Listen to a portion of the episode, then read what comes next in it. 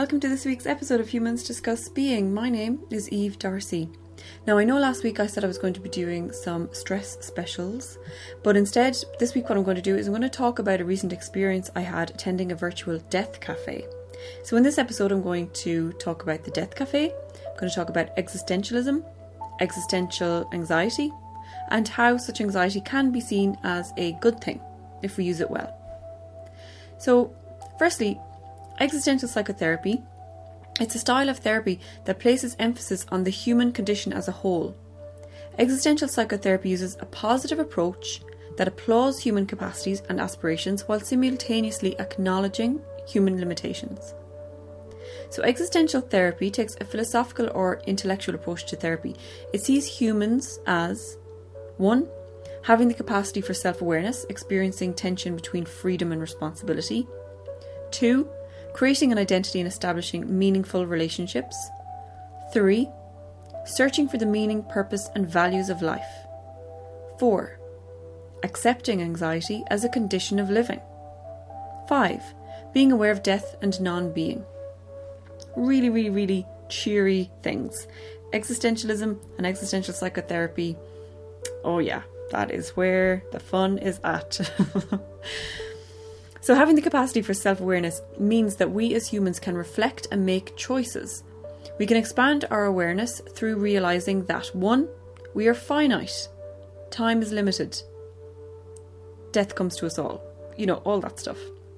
Two, we have the potential and the choice to act or not to act.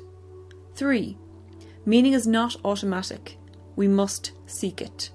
Sartre has this great phrase which is existence precedes essence.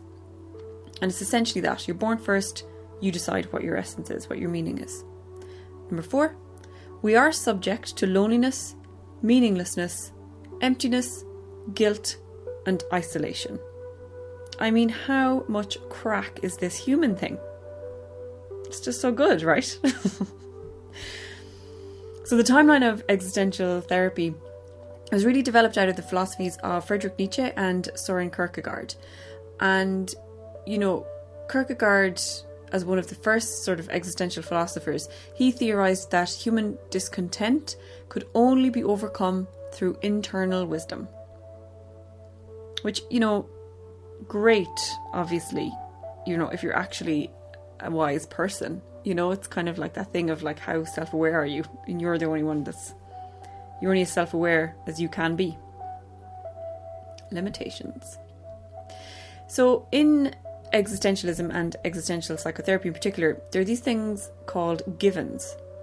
So existential psychotherapy it's based upon the fundamental belief that all people experience intrapsychic conflict due to their interaction with certain conditions inherent in human existence, which are known as givens.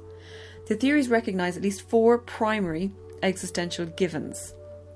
So, one of them is freedom and associated responsibility, another is death, that's a given.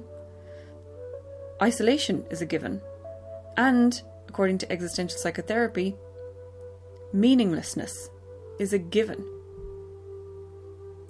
A confrontation with any of the aforementioned conditions or givens obviously is going to fill an individual with a type of dread commonly referred to as existential anxiety.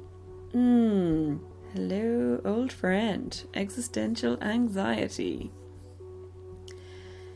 The key, according to existential psychotherapy, is to strike a balance between being aware of death without becoming overwhelmed by it. So, people who maintain a healthy balance in this way are motivated to make decisions that can positively, positively impact their lives as well as the lives of their loved ones. And you know, though these people who are making these decisions, who have the courage to make these decisions with the knowledge that death is coming, uh, they obviously don't know how these decisions will turn out, right? But they do appreciate the need to take action while they can. So, in essence, the reality of death encourages us to make the most of opportunities and to treasure the things we have in our lives and the people we have in our lives. So, anxiety is seen by existential psychotherapists as being a condition of living, like naturally rising from a person striving to survive. This is known as existential anxiety, and it's a normal outcome obviously, of facing the four ultimate concerns in life, which are death, freedom, isolation, and meaninglessness. Like, how could you not be anxious? Like, I remember, you know, years ago hearing the word anxiety when I was younger and it being just so frowned upon as a thing in Ireland, you know, and it was kind of like, oh, anxiety is just something the Americans have. And, you know, with their therapists, and sure, obviously they have anxiety and all this, and it was just seen as this foreign, exotic thing. and, you know, I mean, look, that's no surprise. You know, growing up in Ireland in the late 80s, early 90s, you know, emotions didn't really feature in our vernacular. Um, you know, there was something like what? What was it? In the late 80s, early 90s in Ireland? Something like four emotions happy, sad, shame, hungover. Like they were it, yeah? And happiness probably wasn't even, sure, that wasn't even introduced or recognised as an official emotion until after Italia 90. So, you know. So, anxiety, I mean, obviously, we weren't going to be familiar with that. And I think we're still really not. Um, you know, myself included, I sort of see it as this like bad thing Whereas I like the existential view on it, which is yeah, you're a human being. Obviously, you're going to be quite anxious. Look at the world you're in. Look at the state of what a human is. Like, how could you not be in a heap with everything? If you're in any way aware and alert to what's happening. Um, but yeah, they kind of view it as like once existential anxiety is recognized, it can be dealt with constructively. So, anxiety can be a stimulus for growth as we become aware of and accept our freedom.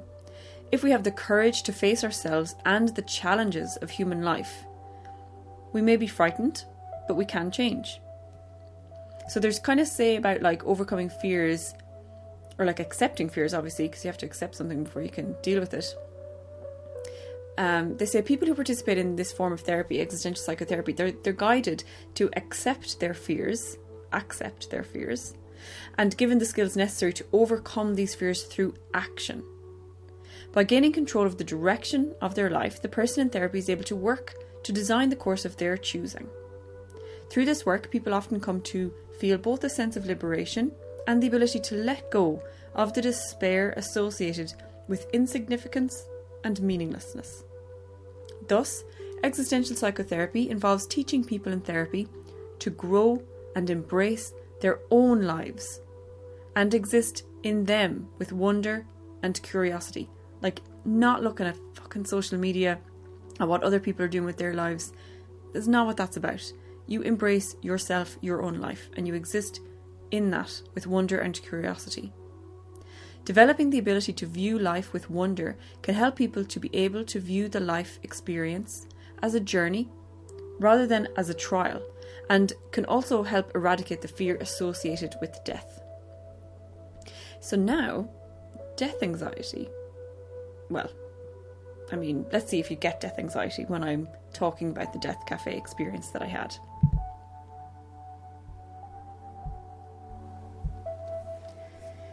So, this Death Cafe experience, so it was a virtual, obviously, because everything is virtual now. It was a virtual experience, and it was just myself and a load of other people who were in this virtual room, and it was a death cafe, and all we were allowed to talk about was death. Very cheery. and uh, nobody had gin either, which was disappointing. There was no alcohol at all, just cake. Like Eddie Izzard's thing cake or death, cake or death. This was cake and death, talking about death a lot. So, what I'm going to do is I'm just going to give you a sample of the questions that were kind of given because we're given out these menus, you know, which had like starters, mains, dessert, and it was all just questions about death. didn't get any different. Um, really didn't deviate away from the death topic. So I'm just going to throw some of these questions out there, and you can just ponder them yourselves as you go about your days. So here are some of the questions. What is your experience with death. What is death? What is dying? What do you think happens after you die? Do you want a funeral? What would it be like? Does it matter to you what it's like? Why? Why not?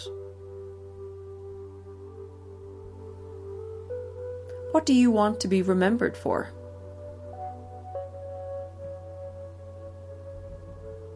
How would you like to die? What for you is a good or bad death?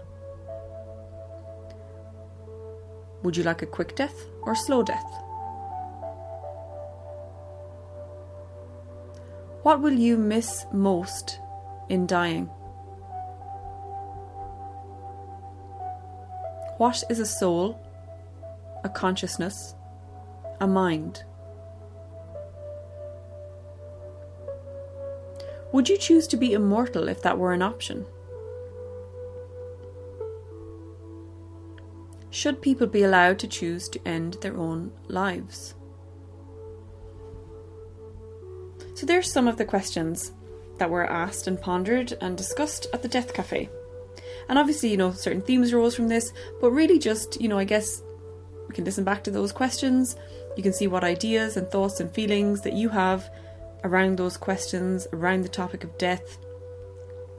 But really, the point of this is once we really kind of get to grips with the fact that death is a thing,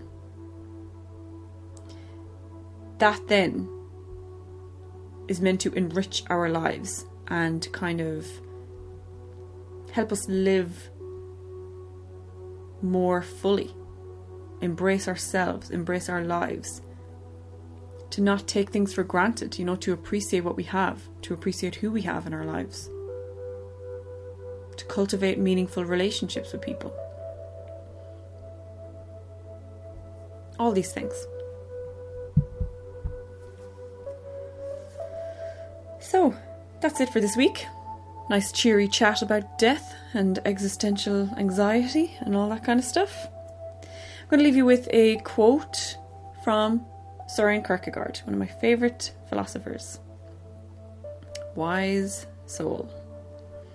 And he said many things. One of them was this Because it is possible to create, one has anxiety one would have no anxiety if there were no possibility whatever to create. Actualizing one's possibilities always involves destroying the status quo, destroying all patterns within oneself, progressively destroying what one has clung to from childhood on, and creating new and original forms and ways of living. If one does not do this, one is refusing to grow, refusing to avail themselves of their possibilities. One is shirking their responsibility to themselves. Thank you for listening. Take care.